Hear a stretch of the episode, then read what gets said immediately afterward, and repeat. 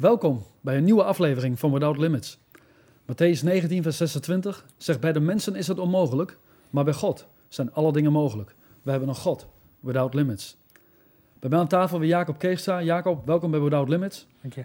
Vorige week hebben wij het gehad over de geestelijke vernieuwing. En vandaag gaan we verder met de heerlijkheid van God. En deze twee dingen hebben met elkaar te maken. Ja, zoals we vorige keer al gezien hebben, dat er een duidelijke wisselwerking is in wat we zichtbaar voor ogen hebben en de geestelijke bron waaruit wij putten. Dat nu ook die vernieuwing en door die geestelijke vernieuwing, dat we het einddoel, dat we God mogen ervaren. Ja. En dat God ons tegemoet komt, dat Hij zijn heerlijkheid over ons zichtbaar doet maken. Nou, daar worden wij in zijn woord helemaal in onderwezen, dus daar eh, gaan Geweldig. we voor. En daar ben je weer voor, Ja. Jacob. Ja. Om ons te onderwijzen. Nou, ga je gang. Ehm, zoals ehm, we al eens in eerdere studies gehad hebben, precies in het centrum van Gods woord, de psalmen. Een van die eh, Messiaanse psalmen, psalm 8, begint en eindigt. Dus het kader van die hele psalm is, O Heer, onze Heer, hoe heerlijk is uw naam Ja. op de ganse aarde. En dat, is een, en dat David dat in wezen profetisch al ziet, dat de heerlijkheid van God over de ganse aarde is. En die heerlijkheid van God, in het Hebreeuws staat daar het woord kavod. En kavod heeft ook alles te maken dat de, het gewicht van God, de zwaarte, dat God volledig bezetting en bezit maakt van deze aarde. En dan betekent het, ja, wat in wezen al door de hele Bijbel heen is, zowel in het eerste verbond als in het nieuwe verbond, als de leider van het Oude Testament, Mozes, als je op de berg bij God is, bij de Sinai, op de Sinai, en dan vraagt hij van, Heer, toon mij toch uw heerlijkheid. En God zegt dan tegen Mozes, niemand kan mijn heerlijkheid zien Ja. en leven. Ja. En dan zien we dan in het nieuwe verbond dat het woord wordt vlees en heeft onder ons gewoond. Zullen we aan het begin ook die tekst lezen uit Johannes Ja. 1? Dat God ons wel iets zichtbaar maakt van wie hij is. Door zijn woord in zijn zoon. Daar staat, hè, de bekende tekst. In het begin was het woord en het woord was bij God en het woord was God. Ja, en dan vers 14. En vers 14 zegt dan, het woord is vlees geworden en het heeft onder ons gewoond en we hebben zijn heerlijkheid aanschouwd. Een heerlijkheid als van de enige geborene des vaders, vol van genade en waarheid. Ja. ja prachtige tekst. Ja, want hier draait het om. Ja. Want zowel Mozes in het eerste verbond, maar ook de discipelen van Jezus, die vragen maar één ding: toon ons de Vader. Ja. En het is ons genoeg. En dan zegt Jezus: wie mij gezien heeft, heeft de Vader gezien. En de, hier, wat we hier in Johannes 1 lezen, het woord is vlees geworden, heeft onder ons gewoond en we hebben de heerlijkheid van God gezien. Vol van genade en van waarheid. God wil dus ook waarheid in ons leven. En dat doet hij door zijn genade, door zijn mercy, door het volbrachte werk van diezelfde zoon die vlees is geworden. Dus onder ons gewoon heeft, wat vanuit de hemel dus onzichtbaar voor ons, geestelijk, fysiek zichtbaar in de gestalte van de zoon, Jezus. Ja, ja. Dus je ziet iedere keer wat we de vorige keer ook gehad hebben, de wisselwerking tussen het natuurlijke en het geestelijke. Ja. En begint dat we geestelijk vernieuwd worden, zodat we dat dan ook in het natuurlijke mogen ervaren. En dan gaat het door, want daar hebben we het vorige keer nog over gehad. Eén ding doen, vergeten dat wat achter ligt en, en mij uitstrekken naar wat voor mij is. En ik richt mij op de prijs die van boven is. Dus dat God ons tegemoet komt en niet zomaar iets, dat hij in zijn zoon naar ons komt. En dan staat het door dat hele Nieuwe Testament, ook bijvoorbeeld in Colossense 1, Christus is onder u de hoop der heerlijkheid. Dus God geeft ons visie dat we in Christus de heerlijkheid van God mogen ervaren. Maar tegelijk staat er ook in het Nieuwe Testament wat dan onze positie is, wat onze situatie, wat onze omstandigheden zijn. In Romeinen 3 staat, allen hebben gezondigd en derven de heerlijkheid van God. Dus onze situatie als mensen is dat we het, ja, de heerlijkheid van God missen. Dus hoe komen we nou weer in die volledige ja, eh, beeld van God Door dorstig te zijn, hè? dat hebben we de vorige keer gehad. door dorstig te zijn, Ja. nader tot God en Hij de- nader tot ons. En Hij is al tot ons genaderd in Jezus. En daarom is ook die tekst, Christus onder u, de hoop der heerlijkheid. Want in de wereld is er geen hoop. Daarom komt het juist bij ons als christenen en in de gemeente, omdat wij de hoop der heerlijkheid hebben. Dus we hebben een toetje voor hun. Ja. Daar komen we toch voor. Prachtig. En dan wordt ook in de Hebreeënbrief direct een uitnodiging gedaan dat Christus is gekomen om velen tot heerlijkheid te brengen. Dus niet alleen in een herstelde relatie met God, maar ook door ons leven in die heerlijkheid. Dus Jezus wil ons eigenlijk uitnodigen, ga achter hem aan. Hè? Die doorbreker hebben we vorige keer gezien, Micha 2 vers 13. De Heer aan de spits, de koning voorop. En dat wij hem volgen en dat hij dat einddoel, dat de heerlijkheid van God over ons is. De prijs der roeping God die van boven is. Kijk, en dat wordt door de hele Bijbel ook in het eh, natuurlijke weerspiegeld.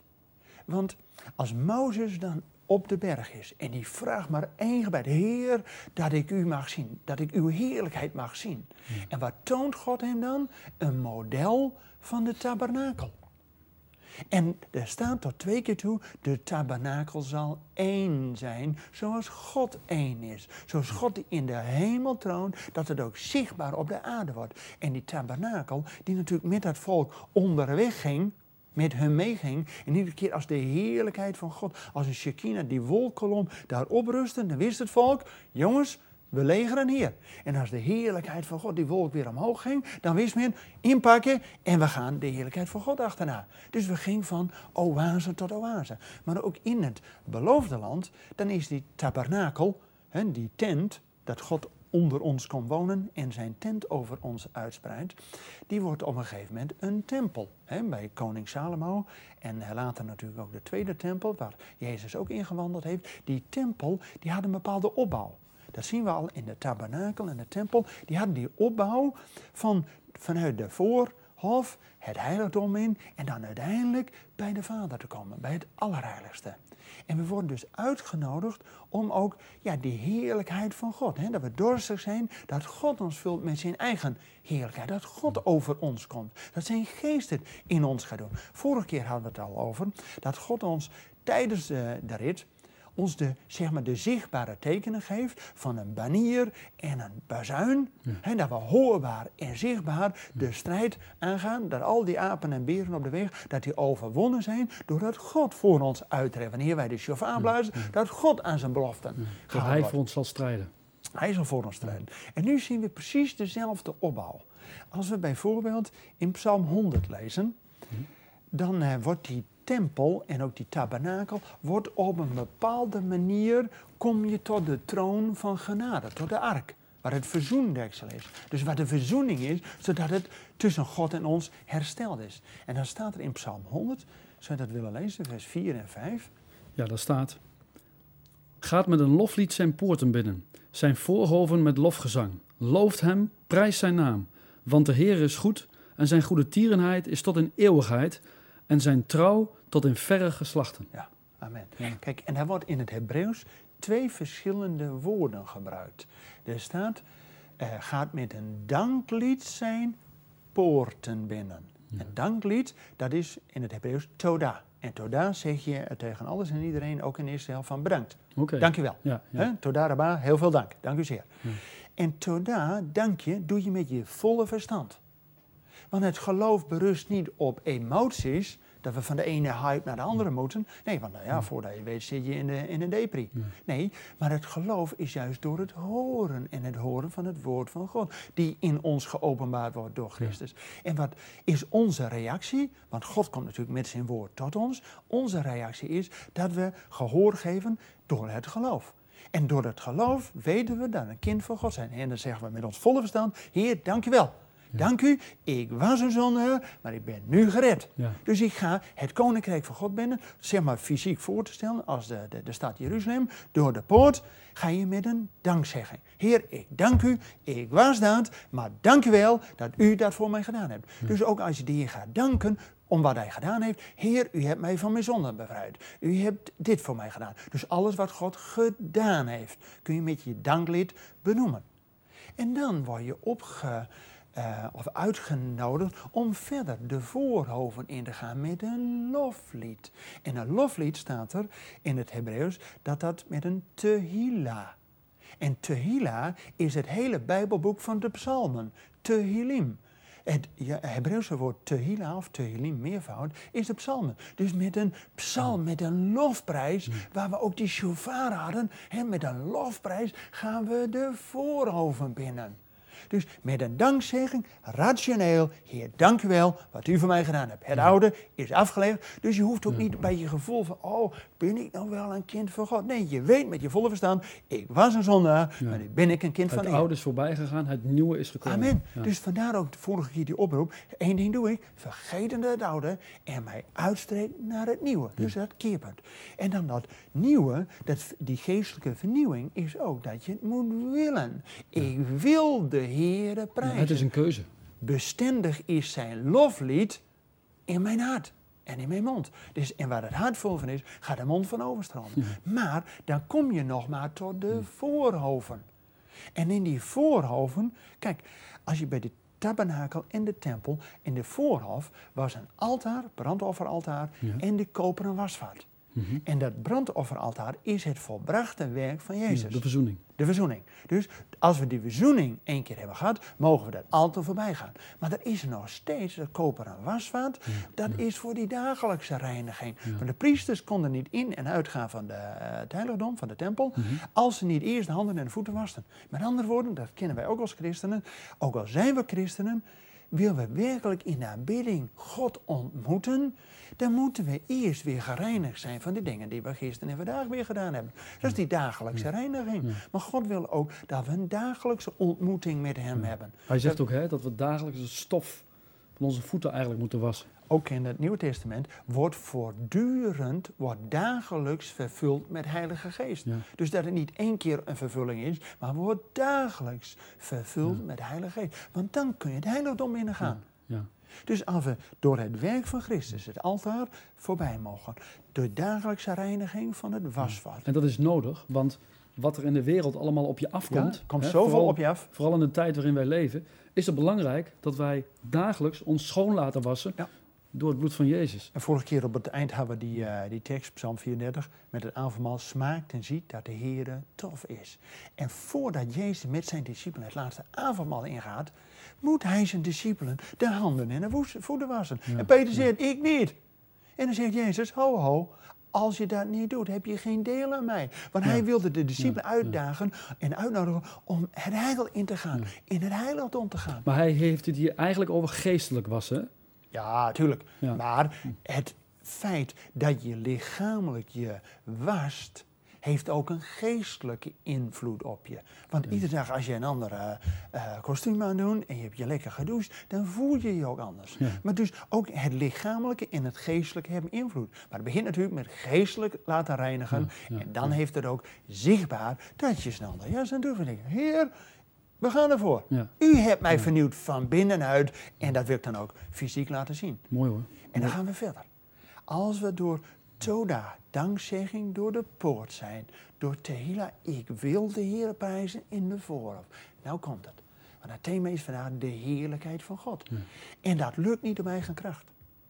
Want wanneer we dat heiligdom ingaan en bij de troon van God komen, dan staat er, de priesters konden niet meer blijven staan vanwege de heerlijkheid van God. Je ziet ook, hè, toen Mozes het op eigen kracht probeerde, Ja. vermoordde hij iemand. Ja, ja, ja, dat was eh, zijn oude. Hè? Ja. Daarom ook vandaag natuurlijk eh Zachariah 4, hè? vers 6. Niet door eigen kracht of geweld, maar door mijn Ja, geest. En God leert hoe ik strijden moet. Daarom wil God voor ons uittrekken, die doorbreken, de Heer gaat aan zijn spits. Maar als met die inwijding van de tempel, hè, door koning Salomo. Salomo is natuurlijk een beeld van die grote koning van Shalom, hè, de, de grote Messias. En als koning Salomo zeven jaar gewerkt heeft en geld nog moeite gespaard heeft om die tempel mooi te maken, dan bidt hij en dan bidt hij voor de inwijding van die tempel, och Heer, dit gebouw wat we graag willen inwijden voor uw dienst. Maar de hemel der hemelen kan u niet eens bevatten. Hoeveel te minder dit gebouw. Maar God beantwoordt dat gebed, want Salomo gaat door de knieën. Want hij gaat plat op de grond. Heer, Hoe kan dit gebouw u nou bevatten? Want de hemel der hemel kan u niet eens bevatten. Maar wat doet God? De Shekinah van God, de heerlijkheid van God, gaat rusten op dat gebouw, op die tempel. En dan wordt het een huis. Een huis voor God, waar God woont. En Salomo bidt dat dit niet alleen een gebedshuis voor Israël is, maar voor, alle volken. Vandaar dat wij ook in hetzelfde gebed welkom zijn in het huis van God. Ja. Van de afgoden hebben tempels, dat is zo ongenaakbaar. Maar God heeft een huis waar wij thuiskomen door het gebed. Mooi. En gebed is dat wij God willen aanbidden, aangebeden worden. En dat is nog een ander woord. We hebben Toda, dat is dankzegging. Tehila, dat is um, lofprijzing, dat zijn de psalmen. He, met psalmen, lofprijzing, geestelijke liederen. Maar dan is er nog één woord. Om werkelijk in het heiligdom van God te komen, dat is tefila. En tefila is een gebed. En een gebed is dat je zelf of door de knieën of de handen omhoog, met andere woorden, het wat je eigenlijk krampachtig vasthield, laat je los, want Heer, u gaat het doen. En God beantwoordt dat gebed dat Hij zijn heerlijkheid doet rusten. Waar we al mee begonnen, Psalm 8, begint en eindigt. O Heer, onze Heer, hoe heerlijk is uw naam. Dat Gods naam gaat rusten op de tempel, op zijn heerlijkheid. En dan komen wij in dat heiligdom. En het heiligdom is waar die menorah, die kandelaar, waar de Heilige Geest een beeld van is. En Gods geest, staat trouwens ook van die menorah, dat, scheen, dat licht scheen naar voren. Want als we een kind van God zijn, dan God, gaat Gods geest niet zijn licht laten schijnen over al die dingen die vanuit ons oude leven zijn. Nee, Gods licht schijnt naar voren. Zodat wij visie hebben van, hé hey jongens, we gaan nog één stap verder. En dan één stap verder, dat is wanneer die voorhangsel, die toen nog een bedekking was, om bij de troon van God te komen in het Allerheiligste, maar de voorhangsel is gescheurd toen Jezus. Ja. Daarom vandaar ook in die vier evangeliën zijn die vier kleuren van dat voorhangsel worden doorbroken. Want het evangelie van Matthäus, Marcus, Lucas en Johannes zie je gesymboliseerd in die vier kleuren van dat voorhangsel tussen het heiligdom en het allerheiligste. Dat is het rood-purper? Rood-purper van de koning, ja. is dus Matthäus. Linnenwit? Dat is van uh, de knecht, ja. dat is van uh, uh, Marcus. Een scharlaken? Dat is van de mens, van Lucas. En dan blauw-purper, Johannes? Van de, God, de zoon van God.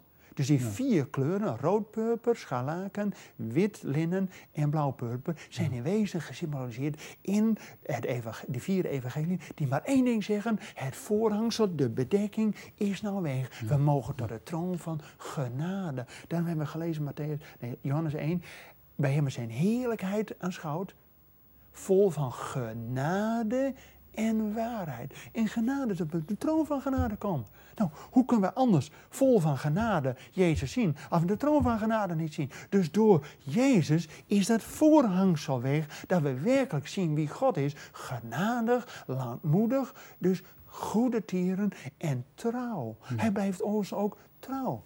Nou, dat gaat eigenlijk wel heel diep, hè? Ah, ik vind het geweldig. Prachtig. En dan worden wij ook opge roepen door God zelf, dat we ook zelf in de heerlijkheid van God mogen delen. Want Jezus kwam om ons en velen tot heerlijkheid te brengen. Als wij het beeld van Christus mogen ja, tonen in de wereld, dat de heerlijkheid van God op ons rust, dat de wolkolom of de vuurkolom dag en nacht, want bij God is er geen tijd, in die zin, dag en nacht gaat God voor ons uit. Daar de heerlijkheid van God in ons woont. Zodat we dat ook mogen ja, doorstralen. Dat, dat is ook aantrekkelijk hè, voor de wereld. Ja, maar toch, toch nog een opmerking daarin. Soms denken wij in de christelijke gemeentes wel eens dat we te makkelijk van dankzegging, lofprijzing in de aanbidding komen. He, van, en eh, dan zeggen we in de zangdienst, oh, we gaan lofprijzen in de bidding. Ik denk dat we daar heel duidelijk een onderscheid in zien. Dat we God met onze verstand kunnen danken van wat Hij gedaan heeft. Dat is wat God gedaan heeft. En als we God willen prijzen om wie Hij is, dat Hij goede tieren, trouw, barmhartig is, dat is wie God is, gaan we verhogen in onze lofprijs. We willen met heel onze wil, willen we de Heere prijzen. Hmm. Maar dan komt het. Dat is ook wat we de vorige keer hadden. Dingen wat hoorbaar, wat zichtbaar en dan pas ervaarbaar in ons hart. Want bij God gaat het over heel ons wezen. Niet alleen ons verstand, niet alleen onze wil, maar ons hart. In ons hart betekent wanneer Gods geest daar woont, dat God door zijn geest in ons hart woning maakt en dan onze mond doet overstromen van dankzegging, lofprijs en aanbidding. Dan betekent het, net als met koning Salomo, die ging voorover, die ging plat door de knieën, dat God ging het overnemen. Want met dankzegging en lofprijs is het nog uit eigen kracht dat we doen, want wij willen de Heer prijzen, maar als we in de aanbidding komen, gaat God het overnemen. Dan geeft God ons een nieuw lied. En we worden in de psalmen tot twee keer toe opgeroepen om zing de Heer een nieuw lied. Psalm 96, Psalm 98, maar ook in het Nieuwe Testament, allerlaatste Bijbelboek, openbaring. En die verlosten, die zongen een nieuw lied. En wat zongen zij?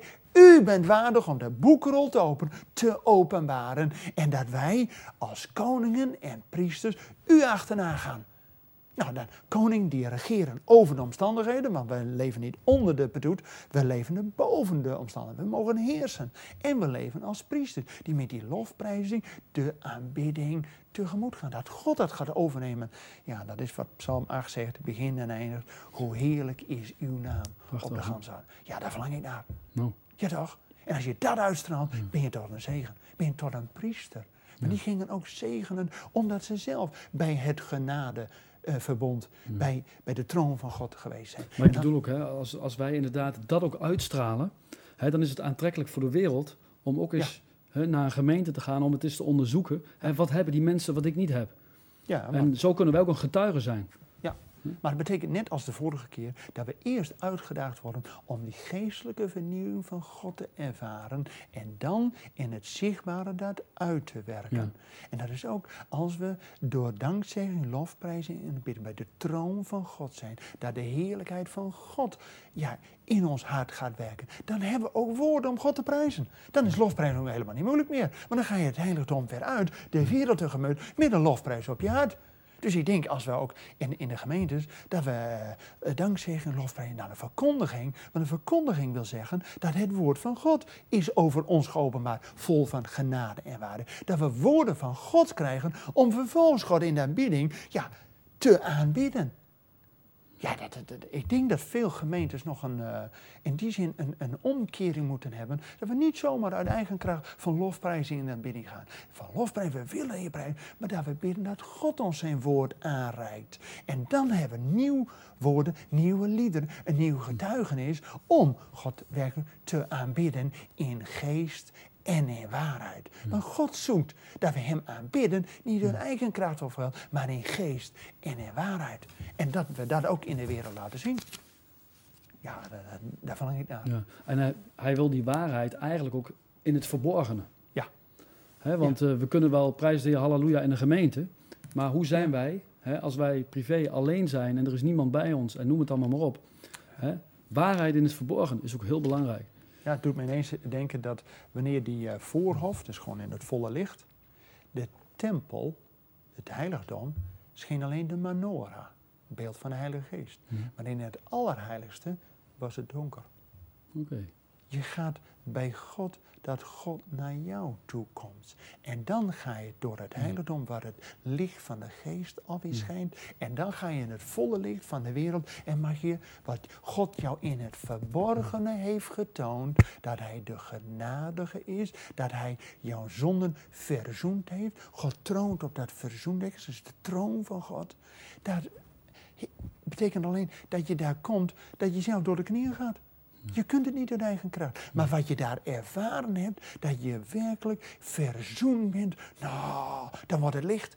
En dat Gods geest in je, dan wordt het helemaal in. En dan kun je de wereld aan in het volle licht. Prachtig. Precies diezelfde, dat je vanuit het binnenste, vanuit het heiligdom, de wereld weer ingaat. Ja. Het is gewoon, ja, het is een beeld. Maar dat is natuurlijk ook door het werk van Jezus. Maar ik vind het zo mooi dat het Oude Testament en het Nieuwe Testament, symbool en uitwerking, die tabernakel in de tempel had zes items. De, in de voorhoofd de brandofferaltaar, uh, uh, wasvat. In het heiligdom de drie elementen van de menorah, ja. toonbrood en het wierookaltaar. Maar dan was die bedekking, de voorhangsel en dan het zesde element in het Allerheiligste was de troon van God, de ark. Maar wat maakt nou het compleet, de zevende? En wanneer ook die voorhangsel weggaat? Wanneer Jezus er is. Want door Jezus komen wij tot de Vader. Ja. Dan door Jezus dat we de genade van God ons deel mogen weten. Hè? Dat we dat mogen ja, toe-eigenen in het geloof. Dat het genade wordt ons te beurt gevallen doordat Jezus het werk voor ons gedaan heeft. En als je dan die tempel ook mag zien als een beeld. Jezus heeft natuurlijk geleden voor ons aan het kruis. Maar die heeft op zeven manieren is het bloed uit zijn leven, uit zijn lichaam gegaan. Hij werd geslagen en, en zo'n doornenkroon op het hoofd. Nou, dat was geen pretje, dat, het bloed eh, kwam eruit. Hij werd geslagen op zijn rug, de striemen. Mhm. En dan werd hij met een speer in zijn zijde, waar bloed en water uitging. Maar hij werd ook doorboord aan zijn handen en zijn voeten. Dus op zeven plekken in het lichaam van Jezus stroomde het bloed. Want door het bloed is er vergeving.